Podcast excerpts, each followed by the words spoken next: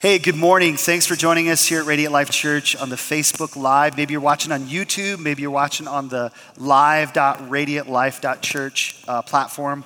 This is a little bit different morning, right? Usually I'm back here, I'm behind the guitar, I'm the worship arts pastor here at Radiant Life. Once a year, they throw me a bone and they let me do this. So I don't know, I don't know how this is going to turn out. Usually I just sing and play. So let's let's just roll with this and see what happens.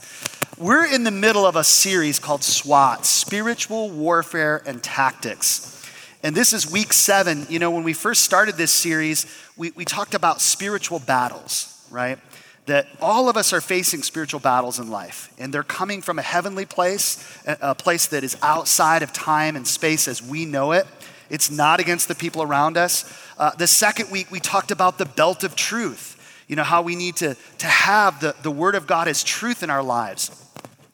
Then in week three, we talked about the breastplate of righteousness. It was really about identity, that we in Christ have this right standing before God because of what Jesus did on the cross. Week four, Brandon shared with us, he talked all about the boots or the shoes of peace. What does it mean to be a person who lives at peace with others? You know, the scriptures say, as much as, as possible with you, be at peace with everyone. Um, and then we talked about the shield of faith. Pastor Josh uh, was, was, talking about belief and faith in the scriptures. What does it mean to guard our lives by belief in Jesus? And even to specifically stop those fiery darts of the enemy. And then last week, Pastor Ryan talked about the helmet of salvation. If you haven't watched that message, I want to encourage you to go back and watch that message, the helmet of salvation probably one of my favorite messages in this series so far.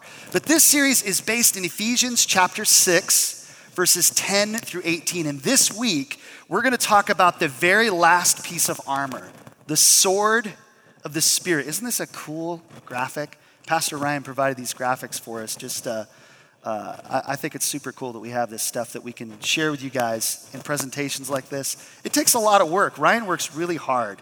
You, if you would say in the comments right now, thanks, Pastor Ryan, because he does. He works really hard as a pastor. So we're going to talk about the sword of the Spirit. But first, what I want to do is I want to read through the same text that we've been reading every week. So in Ephesians chapter 6, verses 10 and 11, finally, be strong in the Lord and in his mighty power. Put on the full armor of God so that you can take your stand against the devil's schemes. I want you to keep this word in your back pocket schemes. For our struggle is not against flesh and blood, but against the rulers, against the authorities, against the powers of this dark world, and against the spiritual forces of evil in the heavenly realms. Therefore, Put on the full armor of God so that when the day of evil comes, you may be able to stand your ground. And after you've done everything to stand, stand firm then, with the belt of truth buckled around your waist, with the breastplate of righteousness in place, and with your feet fitted with the readiness that comes from the gospel of peace. In addition to all this, take up the shield of faith with which you can extinguish all the flaming arrows of the evil one. Take the helmet of salvation and the sword of the Spirit, which is the Word of God. And pray in the Spirit on all occasions with all kinds of prayers and requests. With this in mind, be alert and always keep on praying for all the Lord's people. The sword of the Spirit. Now, I feel like this message is pretty easy for me because the scriptures say the sword of the Spirit, which is the Word of God. The sword of the Spirit, which is the Word of God. I think I can go ahead and put the clicker down and we could just call it good, right? It's the Bible, right? The sword of the Spirit is this beautiful black and white portrait of who God is from Genesis to Revelation. It's 66 books of the Bible uh, Old and New Covenant, Old and New Testament. This is a weapon. It's something that we can use to not only defend ourselves, but to actually go on the offense for God. But what I want to do first, before we even talk about this spirit, uh, the sword of the spirit, excuse me, I want to go back to the very first verse in this text. Look at this in Ephesians 6:11. I was talking with Josh and and Ryan and Brandon this week about this.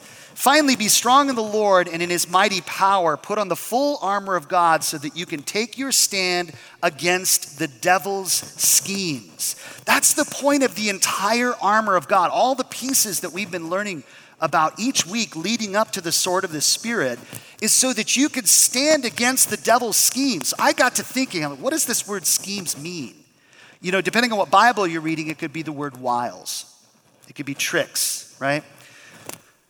We'll get a little bit uh, wordy here. The word schemes is the word methodia. Methodia. What do you think that word means? Methods, right? The methodology of the enemy, right? wiles, lying in wait. When I think of someone lying in wait, I think of like a, like a murderer in a dark alley, just like waiting to peek out and kill someone, right? That's the devil's schemes. He's there, he's waiting. And the armor of God is a way for us to stand against the wiles or the schemes or the methods or the trickery of the enemy. But how do we do that? How do we fight against the devil's schemes? How do we do this? Can we just like uh, play some Bible roulette and just like, but Jesus wasn't finished with them. I literally just did that. Don't even know what that would mean for right now. But did it work? No, it didn't. How do we fight against the devil's schemes? Well, we can make it really simple. The sword of the Spirit is the Word of God. So we know the Word of God is part of this armor that causes us to fight that allows us to stand against what the devil's doing in our lives, seeing the methods that he's, that he's trying to kill us with. So I want to get really fast here in this, this next slide, so stay with me. If you need to pause the video to write these down, here's some things we know about the Word of God. We know that the Word of God is sufficient. 2 Timothy 2, 3, 16, and 17. We're going to look at this verse more in the future. Romans 10, 17, it's going to grow your faith. If you're struggling with believing in who God is, the Word of God, the sword of the Spirit, is going to increase your faith. In Psalms 119:11, we learn that it gives us power over sin. Like if you're struggling with sin, you're, you're getting your butt kicked every week by this particular thing that you're fighting. You need power over sin. It's found in the Word of God. We're going to talk about that. Revelation 2, it's a little cut off right there, but that's okay. Standard of judgment. The Word of God is the standard of judgment. That word hurts us, but I'm going to talk to you a little bit more. We're going to unpack what that actually means. We can't make up our own standards, we don't get to pick and choose what God says. Last, the Bible gives us clarity. Hebrews 4:12. We're going to talk more about this. Look at this. The Bible is sufficient. The Word of God is sufficient. All scripture is God breathed and it's useful for teaching, just like I'm trying to do right now, rebuking, correcting, and training in righteousness, so that the servant of God may be thoroughly equipped for every good work. Everything that we need is found in the Bible. Does that mean that God doesn't use outside sources to minister to us? Of course He does, but only if it lines up with this. Only if it lines up with this. The word of God grows your faith. Look at what Romans 10 17 says. Faith comes by hearing the message or the word of God, and the message is heard through the word about Christ. So if you want to grow your faith, you can grow your faith in God by simply reading the Bible, right? It provides power over sin. Look at what David says, Psalm 119, 11. If you want to read a chapter of the Bible that absolutely just glorifies and magnifies the Word of God, spend some time in Psalm 119. It's all about the Word of God. It's all about the Word of God. Look at what David says I've hidden your Word in my heart that I might not sin against you. David has spent time in the Word and it has given him power to not sin against God. Now we know David, right? he didn't do real well, did he? he premeditatively killed someone after he slept with his, the dude's wife. Not, not a good track record. But he was still a man after God's own heart. He was quick to admit what he did wrong. Look, it's the standard of judgment, guys. In the end, this is two verses. This is Revelation 2 12 and 16. And listen to what it said. These are the words of him who has the sharp, double edged sword Speaking of Jesus, when he comes back to the earth, he has a sharp, two edged sword. And look at what he says Repent, therefore, otherwise, I will soon come to you and fight against you with them. The sword is going to come out of his mouth, it says. The word is going to come out of his mouth. Now, do I physically think a, a like a glistening silver sword is going to shoot out of Jesus' mouth? No. No. It'd be kind of cool though. Yeah, for sure. No, I think what he's going to do is just like he spoke the word in the beginning sun, be, moon, exist. Oceans, you go here. Stars, you go here. And they did it. They obeyed. I think the word, the sword of the Spirit that comes out of the mouth of Jesus in the last days is going to be the judgment. I gave you a chance, I gave you an opportunity. I reached out to you, I gave you a chance. The word of God brings us clarity. For the word of God is alive, it's active. And look at this, it's sharper than any double edged sword. It's like we just read that in Revelation, right? It penetrates even to dividing soul and spirit. I don't even know if I know the difference between my soul and my spirit. But the Word of God gets into that place. It, it divides joints and marrow. It judges the thoughts and attitudes of the heart. The Word of God judges the thoughts and attitudes of our heart. The Bible brings clarity, it brings all these things to us if we'll just read it. Check this guy out. I want everybody right now say Ignaz. One more time. Ignaz. This is Ignaz Semmelweis. He was a Hungarian doctor and he kind of sucked at being a doctor. And so at that time, if you sucked at being a doctor, sadly, this is where they would put you. They'd put you with the midwives in the obstetrics wing. That's what happened to this guy. They threw him in the obstetrics wing, but he also worked on autopsies, right? He would, uh, he would examine cadavers in the morgue and, and determine the cause of death and so forth. So Ignaz Semmelweis, he's in this obstetrics ward and he starts noticing that the rate of mortality in the hospital he's working in is 10%. Like 10% of the mothers and babies born are dying. For those of you that know anything about the medical world, that sucks. That's a really bad statistic. That's not good at all. So he started figuring out, or he's asking the question, what's wrong here? So he had these two groups of people. He had these midwives that would help deliver the babies, and then he would have these other co doctors who worked in the morgue and also delivered babies. Y'all catching what's about to happen here? So at this time, guys, they had no idea in the world. We didn't know what germs were. We only thought that germs were in the air. This is the mid 1800s, 1840. We only thought germs were in the air. So COVID has taught us that I, germs are like wherever. I mean, I think they're like, we don't know. They're in the air, they're on our masks, they're like uh, on a thing I touched 13 years ago. No, sorry. Sorry. Sorry. Am I being a little crass? I'm sorry. Boo, COVID. Can we say that in the, in the comments? Ignaz Semmelweis started realizing when the midwives would go and deliver these babies, no babies died. No moms died. Then he noticed when his coworkers were down in the morgue and hands inside of a dead body, and also at this time, doctors didn't wash their hands.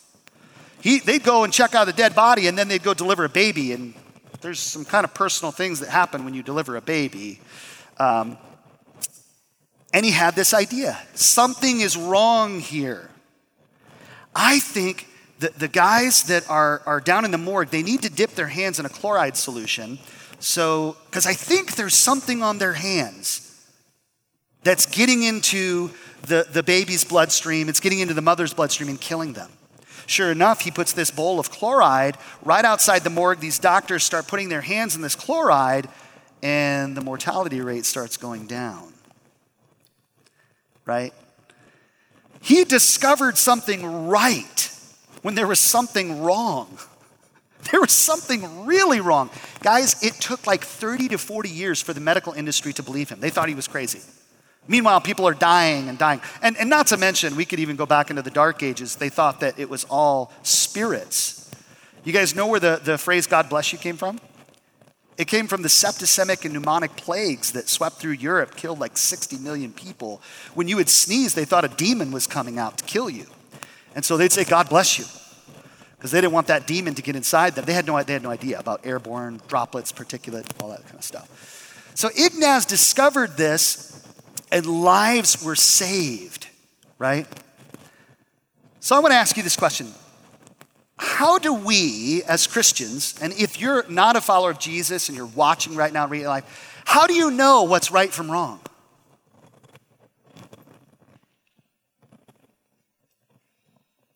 How do we know? How do I know that murder is wrong? How do I know that it's not okay to put your knee on a man's neck and choke him to death until he dies? How do I know? Why can't I do that? Why isn't it okay for me to go and have sex with whoever I want that isn't my wife? Why isn't it okay for me to cheat? Why? Why isn't it okay for me to, to come to your house with my, my handgun and steal your possessions? How do I know what's right and wrong? Why isn't it okay for me to lie to you? Why isn't that okay? How do we know right from wrong? Well, you might say, my parents taught me, or, you know, culture teaches us. You know, some cultures, this is okay, this isn't. I think it comes down to the sword you're carrying the knife that you're carrying? Is the sword you're carrying whatever? Or is it the Word of God? And not only are you carrying the right knife or the right sword, but you need a sharp knife. Right? Check this out. Come over here and I want to show you something. Watch this. So, if I take this knife right here and I take this sword, now, sword, this knife here. Now let's see what happens here. I'm going to keep my. Okay. Uh, yeah. That kind of. Yeah, let's throw that one out there. Let's go ahead and get rid of that one. Let's try this one. Now, you saw what happened when I used that knife. Watch this. Do you see that? Look how sharp that is. Right? Look at that. I had to cut through a, uh, the uh, top there, but watch this. Watch how I cut this. You could put that on your, your hamburger, right? That's ready. There's a difference between having a sharp knife and a dull knife. And so let's ask ourselves this question. If we know we need a knife, we know we need a knife that's based upon the Word of God, and we know that we need a sharp knife, what makes a knife dull? You saw this knife. I'm going to go ahead and tell you what made this knife dull. Brandon Fish and Brandon Kinsey and I Earlier today, I took an angle grinder with, uh, what is it, Brandon? A flat disc, he says. And I just took that bad boy right across this thing. So that's what made that one dull. What makes our knives dull? Like, how do we get our sense of what's right and wrong? Are we inquisitive like Ignaz Semmelweis and we want to figure out, hey, I see something wrong in culture? Here's, here's what the Bible says the Bible says that the world, the flesh, and the devil, those three things. What does that actually mean? Here's the number one thing that I think is affecting us in the world right now, and I think it's media. I am, if you guys have been watching my ad aids, sometimes I've been having a bad attitude. I am so sick and tired of media. I'm talking news sources, the stuff people are barfing and puking out on Facebook. I'm tired of it. I, I, just can't take it. It's, it's one of those things. It's a poison. You guys feel poisoned? Sometimes you read an article or you hear a talking head, a pundit on TV, and you feel kind of sick. I think the media, which is part of the world as we understand it, is poisoning us. It's dulling our knife. So, the world, the flesh, the Bible talks about the flesh, that just means our human uh, bodies, comprised of our hearts, our spirits. I think another thing that dulls is our feelings. Now, feelings aren't bad, don't get me wrong, emotions aren't bad, But when we're led by our emotions, maybe even that have been triggered by the media, boy, we're going to go a wrong way. I've seen people just lose their minds on Facebook in response to a post that a person that put Trump is the devil. Oh, he's the greatest thing since sliced bread. He might be Jesus himself. Neither of those things are probably true, right? But our feelings can affect us. I heard this, right? Finally, the devil himself, we already learned earlier in this message, he has schemes, he has methods, he has ways that he tears us down. So, okay, what makes your knife sharp? If the media and our feelings and the devil himself is trying to give us a knife that butchers uh, what we're trying to do in life, how do we get a sharp knife like this one? Now, you're going to hear some stuff you have heard over and over and over and over again here at Radiant Life, and there's a reason why, because we believe it. In our hearts as pastors and as a staff, our vision, our direction, the, the, the way that we're leading this congregation is because we believe these things to be true.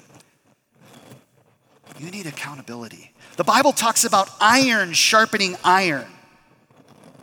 He's talking about people, right? You ever had that conversation with someone that is like, you can't talk to me that way. Who are you? And then you go away and you realize, you know, what I do know about that person is that they love me. Maybe they said that because they love me. I'm accountable to them. If you're, if you're married, if you're, if you're a single person watching, um, you probably have friends that, that speak this kind of truth into your life. If you're married, your spouse is that person that's telling you the hard things, right? And you're like, oh, that was sharp. but you know a lot of times it's true. Guys, can you just raise your hand in the comments?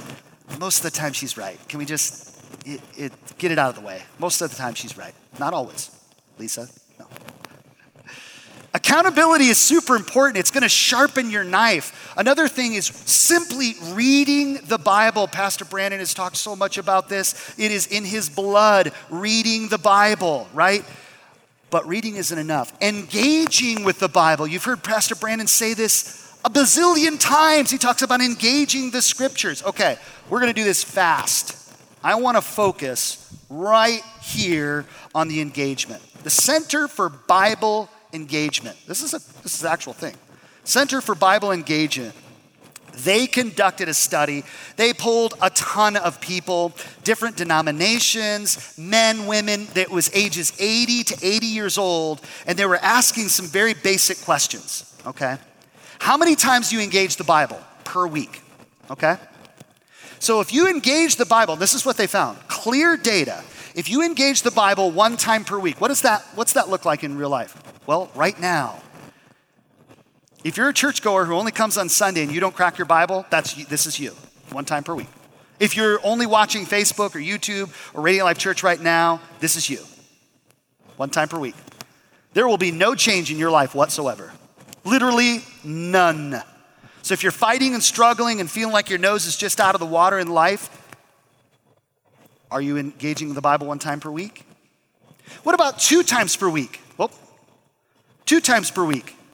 Two times. So maybe you um, come on Sunday or you listen to a Facebook message like this, or, and then you have a verse of the day that you read. No change. Okay, so we're still flatlined right here. Beep, nothing's happening. Dead. Let's go to three times per week. Okay, we see a little tick up and to the right, a little tick, minimal change, right? Minimal change. Three times per week. Now, Here's what the Center for Bible Engagement discovered. If you will engage with the Bible four times per week, real quick, how many days in the week are there? Seven, seven, right? So four is more than half of the week, right? So, more times than not in a week, if you are four times in the scriptures engaging with the Bible every week, watch what happens. I want everybody to, to shake off whatever you're doing right now, and I want you to watch this and listen to me very carefully. I hope you, if you tune me out the rest of the time, please listen to this. Listen to this. You are more likely, 228% more likely to share your faith if you engage in the Bible four times per week. You are 407% more likely to memorize scripture if you engage in the Bible four times per week. You are 230% more likely to disciple others. Those are all the awesome things that happens when you engage the Bible 4 out of 7 days a week. Now watch this, less likely. You are 61% less likely to deal with pornography addiction. Men and women, women are the highest trending metric. You're 30% less likely to deal with loneliness in life. You're 32% less likely to struggle with anger. I got a whole other screen I got to show you, okay? You are 40% less, uh, uh, less relationship issues. If you're fighting with friends or family, kids, parents, spouses, 40% less struggle in your relationships if you'll engage in the Bible four times per week. You're 57% less likely to struggle with alcoholism. I'm going to look at the camera right now. If you're watching this and you're drinking too much, you know you are. It's not the beer after work, it's the five and six and seven. I, I see you right now, and God sees you. He's speaking to you. If you will take the time to be accountable with other people, tell them what you're doing, and engage in the Bible four times per week, I'll bet the farm. 57%, I'll bet, I'll bet the farm on that. You can see victory in your life four times a week. You're 32% li- less likely to be angry. I think that was in the other slide. That's okay. Maybe that's something. 67% less sex outside of marriage. That's premarital sex with, with people who aren't married or people who are married to someone and having sex with another person. 67%. 67%, guys. Accountability, reading and engaging the Bible four times per week changes your life. It changes your life. So if you're watching and you're struggling, here's what I want to tell you you can't fight with a dull knife. As the, as the Lord has been armor, giving us this armor each week, and we're considering the, the sword of the Spirit, which is the Word of God, how are you going to sharpen that? How are you going to sharpen your knife? How are you going to fight with a dull knife? You saw how I butchered the tomato with this, this silly thing and how smoothly it cut with this knife. You can't fight with a dull knife. And I think a lot of you, that's what you've been doing. You've been, you've been spinning your wheels, you've been taking that dull knife, and you've been just hacking away just hacking away at life, hurting people around you, not living into all that God has for you.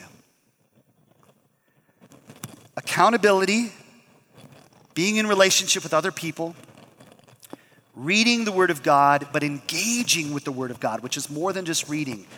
These are ways you can sharpen your knife. And don't forget, I'm going to say it again you can't fight with a dull knife. So, what, what's the point today? My challenge to you is to sharpen up. Stop going through life with this nonsense, right? Pick up the Word of God and begin to sharpen that edge. Begin to learn the Word of God. Get into relationship with others.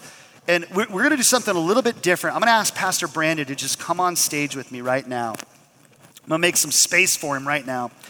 Uh, Pastor Brandon is our next steps and community pastor. He lives and breathes discipleship. It is in his DNA, it is in his blood. His heart for you as a viewer, and, and if you're a part of the family at Radiant Life Church, his heart for you is that you would see accountability, reading, and engagement. And I'm just going to give him a couple minutes. I want him to talk about some ways at Radiant Life that we do that. Yeah, I'm all emotional. uh, he's right when I've engaged the Bible in my own life, because I was going through life with the dull knife.